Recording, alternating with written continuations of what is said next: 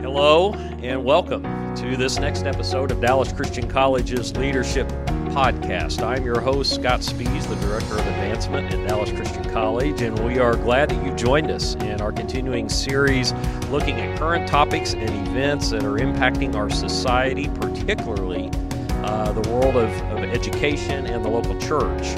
And uh, today we are picking up where we left off with our previous podcast with the DCC President Dr. Brian Smith, our Vice President of Academic Affairs Dr. John Derry, and DCC's Vice President of Institutional Advancement Mark Worley. Just a real quick uh, recap. Uh, we were setting the stage for, for many of the challenges that our uh, Christian colleges are facing right now uh, in light of the, the COVID 19 pandemic, a lot of the social unrest, just everything that has impacted our economy and our churches. Uh, we were particularly focused on a, an article that came out in the Christian Standard recently by Dr. Uh, Derry uh, entitled Navigating the Perfect Storm. And we talked about the idea that, that a lot of these events happening in our world have, have all come together to create this uh, very challenging season where we are focused on, on how to stay true to our mission and uh, uh, uh, obviously trying to attract more students to our colleges and uh, just to, to make budget and, and, a lot of those things. So today we're going to continue in that discussion by looking at some of the solutions and some of the forecasts or prognoses that we have for the future, and we'll let both Dr. Derry and Dr. Smith speak into that. But I'm going to turn it over now to our moderator and host, Mark Worley. Thanks, Scott. Well, last episode was pretty incredible, just coming up with uh, a variety of different ideas and thoughts about Christian higher education. I, I, know that uh, there's a there's a television show Tucker Carlson show and and Tucker Carlson seems to always uh, be attacking the cost of higher education, and so. Uh, Dr. Derry, you said uh, there was a few of the conditions that are contributing to the higher education perfect storm, and we talked about several of those, but one of those is affordability as tuition, room, and board increase to the point that the average family just can't afford it. So uh, there's that, along with, as uh, Dr. Smith knows, uh, a growing operational costs and and regulations that require colleges to either reduce staff or or increase rates. And it seems like college education has gone higher and higher. So, uh, John, why, why, don't you address that condition? Uh, you wrote it down for a purpose, and, and why would you address that? Yeah, it's it's understandable uh, why people would say that's a, a, challenge for them when they take a look at the cost of higher education. Uh, today, student loan debt in America is 1.6 trillion dollars which is more than all the credit card debt we have in this country. So when you begin to think about that, you say, "Holy cow! No wonder these people are upset about it." And you, it's been a big topic in Congress, and uh, so people are faced with this burden. And what happens is, when I've I've seen students literally graduate from college with an undergraduate or graduate degree owing over hundred thousand dollars, and when they try to start paying that back when they're 22 years old or 24 or 25, the next thing you know, they're paying for that for 20, 25 years. And the impact on that is it keeps them from being able to save for their retirement. Uh, it, and sometimes they default on student loans, and then colleges are held accountable for that. It's just an incredibly complex problem that people are dealing with.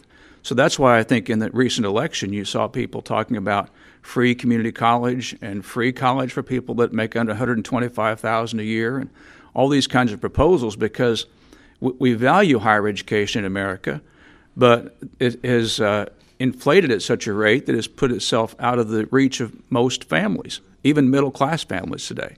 So it is a problem. But there are some solutions, and but the pressure on colleges now is saying, okay, uh, you need to make your make your education affordable. So how do you do that? Well, that's, that's, that's a great I'll question. Let, I'll let yeah. uh, Dr. Smith answer that question. well, I was, I was just thinking, problem. I was I just retired. thinking, John, you retired, so not it's not your problem. That's, that's, that's Brian's problem. Yeah. Uh, so, uh, Brian, you haven't retired yet, no, so uh, no. you may feel that Thinking way. about it. Yeah. No, no, no. so, what? I mean, what are you? What do you? I mean, I know that you've talked about this quite a bit Yeah. here in in cabinet meetings and and uh, in, in different uh, trustee meetings and things like that, like along those lines. So, uh, I mean, you would be in agreement with uh, Dr. Derry, right? Oh yeah, absolutely, and you know, especially in the Christian higher education world, and especially with small Christian colleges, uh, none of us are are charging what we charge for fun because we want you know the presidential helicopter, which I don't have for the record. Uh, we take our I joke that we take our nonprofit status very seriously. Uh, in, in other words, we're, we're not we're not getting rich off of this, uh, but it's true that Christian higher education for lots of reasons, increased regulations.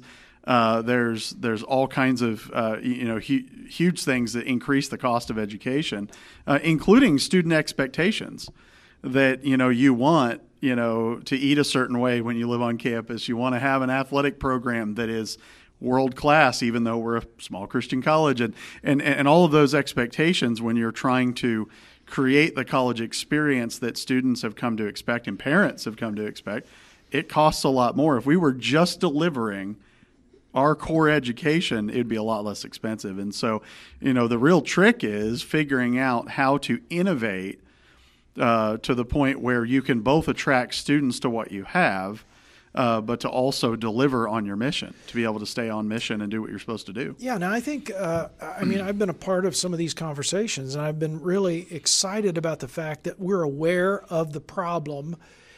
And I, I'm pretty excited about the fact that we're addressing some of those problems, and uh, especially for those who are going into ministry, those kinds of things. So, uh, why don't why don't you address some of the innovative? You mentioned it, innovative things that, that we're doing. Yeah, it's um, it it's only a start, and it feels like you're, uh, you know, uh, fighting a fire with a squirt gun. It's at at, at some points, but um, here at DCC, you know, we, we realize that cost comes in a lot of forms. It's not just the actual tuition and fee cost. It can be, for example, the duration of your degree. How long does it take to graduate? Um, and all of those things can can come together. So, you know, this last year we launched the um, the degree in three, which means that a student with absolutely no transfer credit can get a degree in three years flat. Uh, and al- almost all of our programs, teacher education will take you a tad longer. Um, that'll save you an entire year off your education. Um, it involves a substantial summer program that's a very, very low cost. Uh, for some students, it can be zero out of pocket if they receive Pell Grant, for example. Um, that can take a whole year off your education. For us, missionally, that means that someone can not only be out in the field, whatever that is, doing kingdom work, whether as a teacher or a business person or, or in ministry, uh, whatever that happens to look like, a year earlier, but they can also uh, possibly save, quick calculation, someone might save an equivalent of fifty thousand dollars off their education because they're getting out of the career early, and they can save a lot of a lot of money. Uh, we've just done a tuition reset for our online program that we, we've almost cut it in half um, in, in for ministry students, and, and and a bit less than that for, for every other program. But I mean, we're very very competitive cost wise. Now, of course, that comes for, for uh, with a danger.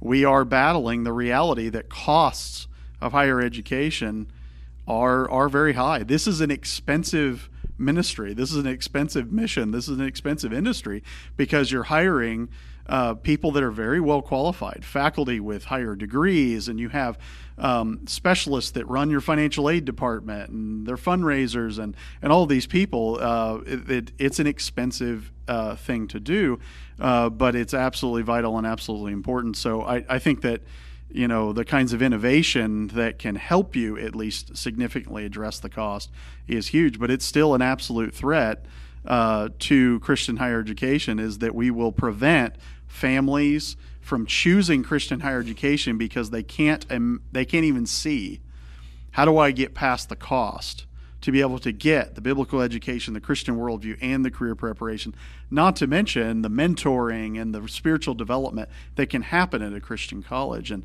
I don't want cost to be a detractor. Yeah, you, you talked about some of the innovative things that Yeah. that uh, DCC is doing in particular. John, let's let's go back to you. I mean, when you hear that, uh, does that does that is that a warning bell that goes off in your head to say, "Hey, wait a minute, uh, you're cutting your tuition costs, you're raising scholarship amounts." Does that spell disaster or danger for Dallas Christian College or Christian higher education to do things like that? Yeah, see, that's a, uh, a trend that every college is dealing with today, and it's because the competition heats up.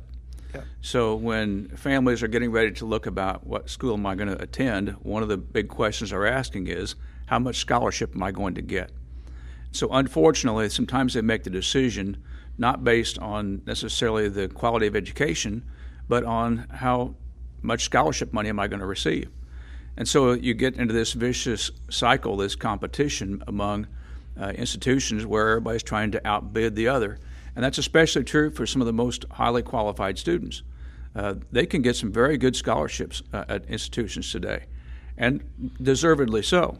Same thing with athletics. You know, it's the outstanding merit scholarship that goes to some of the best athletes, and so that people are competing for those all the time. It, that's just the name of the game today. And so you get into this uh, world, and you have to make sure you are balancing your uh, needs of the institution against those awards that you're giving out.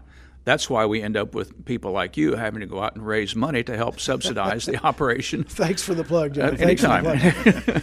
subsidize the operation of the school. Yeah. Well, you know, uh, I, I, just I can remember uh, when I was graduating from high school, I had a full four-year scholarship offered to me, but I really wanted to find truth, and I was really focusing on trying to find God, and so DCC opened up as an opportunity for me. Uh, you know, I wasn't thinking as much as cost back then, but I think today it's a whole different world. And so I love what you said in your article. You said there's no shortage of prognosticators who envision a gloomy future for uh, higher education. However, out of adversity, we can emerge refined, stronger, and more effective. I love that. Uh, in, in, fact, you gave three ways that I, I would call them solutions to staying uh, strong in a perfect storm. Uh, you said, first of all, stay focused on the mission. Why don't you talk a little bit about that? Yeah, I think there's a temptation. Uh, you know, we're all familiar with the book about mission drift, and there's a real temptation when you're in adverse conditions like this to make compromises and say, okay, if I have to do this to survive, I'll go ahead and do it. And I, think it's important for trustees of colleges and for presidents of universities and colleges to make sure that they're staying focused on mission. So, whatever, uh, which kind of leads into the next thing I'm going to, I pointed out in the article, whatever you're going to be doing, be sure that you have not abandoned your original mission. And so, when you have a school like uh, our Bible colleges across the country, we, we can all go back and trace our heritage to uh, people who said, we need to start this school to train people for ministry. And that's the heart of who our schools are. But it's so easy to let something else overshadow that until pretty soon that's taken a back burner or back seat to everything else you're doing. And I, I think it's important, especially for our Bible colleges today, not to forget why we were established. It doesn't mean that's the only thing that we're going to do, but it means we've got to remember that's what we're doing. Yeah, you referred to a book called Mission Drift by Peter Greer. Incredible book uh, that, that takes a look at uh, church, parachurch organizations and how they lost uh, their original intent. Uh, frankly, uh, schools like Harvard or Yale, uh, Princeton, that started off as Bible colleges, but somehow drifted from their original intent. And Brian, I, I know that uh, DCC really took a look at that and struggled with that. And uh, we don't have too much time here, but right. but you want to just mention uh, wh- what resulted from that? Yeah, we uh, I've been here for just over six years as of about three days ago, and the first uh, couple of years is is always a new leader learning who you are, what you are, and really exploring what's the heartbeat of uh, of this place, what's the DNA, whatever analogy you might want to use, and um, you know, we we did the did the hard work of of praying through, uh, e- even asking God rather boldly, and it was scary. Should we exist? Kind of going back to the drawing board and asking God, "Do you want us here? Is what we do worth it?" And and, and the answer, I'll skip to the end, was a resounding yes. yeah. Of course, we're, we're still here, but but we wanted to ask God rather plainly, "Do you, do you want us to be here? Do you want us to exist? And how do we stay more faithful to that mission?" And so um, you know, our our essential conclusion is that, however you may put it, but to put it in the words of Jesus, we want to send out workers for the harvest. Uh, we, we want to send out workers in various fields uh, that are uh, prepared um, pretty uniformly, like someone w- would be prepared for a professional ministry position, but might very well be in another vocation and be able to have as their primary concern above all other things the kingdom of God, reconciling all people to Christ. And uh, so, you know, there the truth is that that ministry, how it happens, has changed and all of the various positions uh, have perhaps changed since we were founded 70 years ago in 1950. You know, you can have a technology background and still do a great job in ministry. You're absolutely needed. Uh, Bible translation is a great example of they need information technology people and marketing people and administrators and not just Bible translators. And so right. all of those people can can be in the kingdom of God. We're about all of that, but it's still all about ministry at the end of the day. Yeah, John, uh, you you uh, another example of uh, things that, that Christian higher education needed to do in order to uh, to weather the perfect storm was be prepared to pivot. And I love the I really love the statement. In fact, I underlined it. I'm going to try to remember it. It says quite often what got you where you are won't get you where you want to go. Man, that's just such a profound statement. I'll say it again. Quite often, what got you where you are won't get you where you want to go. And so you say we got to be prepared to pivot. And so I know here at the college you've you've uh, introduced some pivoting here at the college. Why don't you talk a little bit about that, about pivoting and and uh, some of the some of the things that, that you've suggested and introduced here at the college? Yeah, um, I don't know where I heard that statement. It's probably I probably stole it from somewhere, but anyway, it, it, stuck in my mind. And what that said to me was, um, if we think we're going to be able to keep doing the same things for the next 25 years we've done for the last 25 years, that's the old definition of insanity. Yeah. And it just isn't going to make it. So we've got to be prepared to do something different. And I think it's there's nothing at all wrong, as long as you're staying mission focused, of doing something out of the box. And that's where we uh, look at the innovation and say, hey, what can we do that still retains our mission and doesn't change that at all, but it's going to be done in a different way? And, and there's nothing I've loved more than being part of an organization that's innovative. It, it's an exciting, challenging uh, experience to be a te- part of a team that says, hey, let's don't be afraid to try something different. Let's get out there and, and uh, do something that nobody's done it this way before. And there's some very innovative things happening today. And one of the things I pointed out in the, in the article also was forming strategic partnerships. Yeah. There are consortiums popping up all over the place today. I mean, there's just a flurry of that happening because schools are saying, you know, there's no reason for us to compete against each other. We can collaborate, we can cooperate, we can share programs, and it's more cost effective. We can take the best of both worlds and learn to work together. And I've advocated that 10 or 15 years among our schools and, and the Christian church. And uh, we're still trying to figure out how to make it happen, but it, sometimes uh, necessity is a mother of invention, and that's not original with me either. no, by it's the not. Way. No, uh, I, have I've heard that one before. Okay. it may be that we're facing a time where, say, you know, I guess we're going to have to do what we've kind of resisted for a long time and learn how to work together. Yeah, so so these three suggestions uh, that you give, I guess we call them su- suggestions, is staying focused to the mission, be prepared to pivot, and form strong uh, partnerships. Uh, okay, so so what's the prognosis if those things are in effect?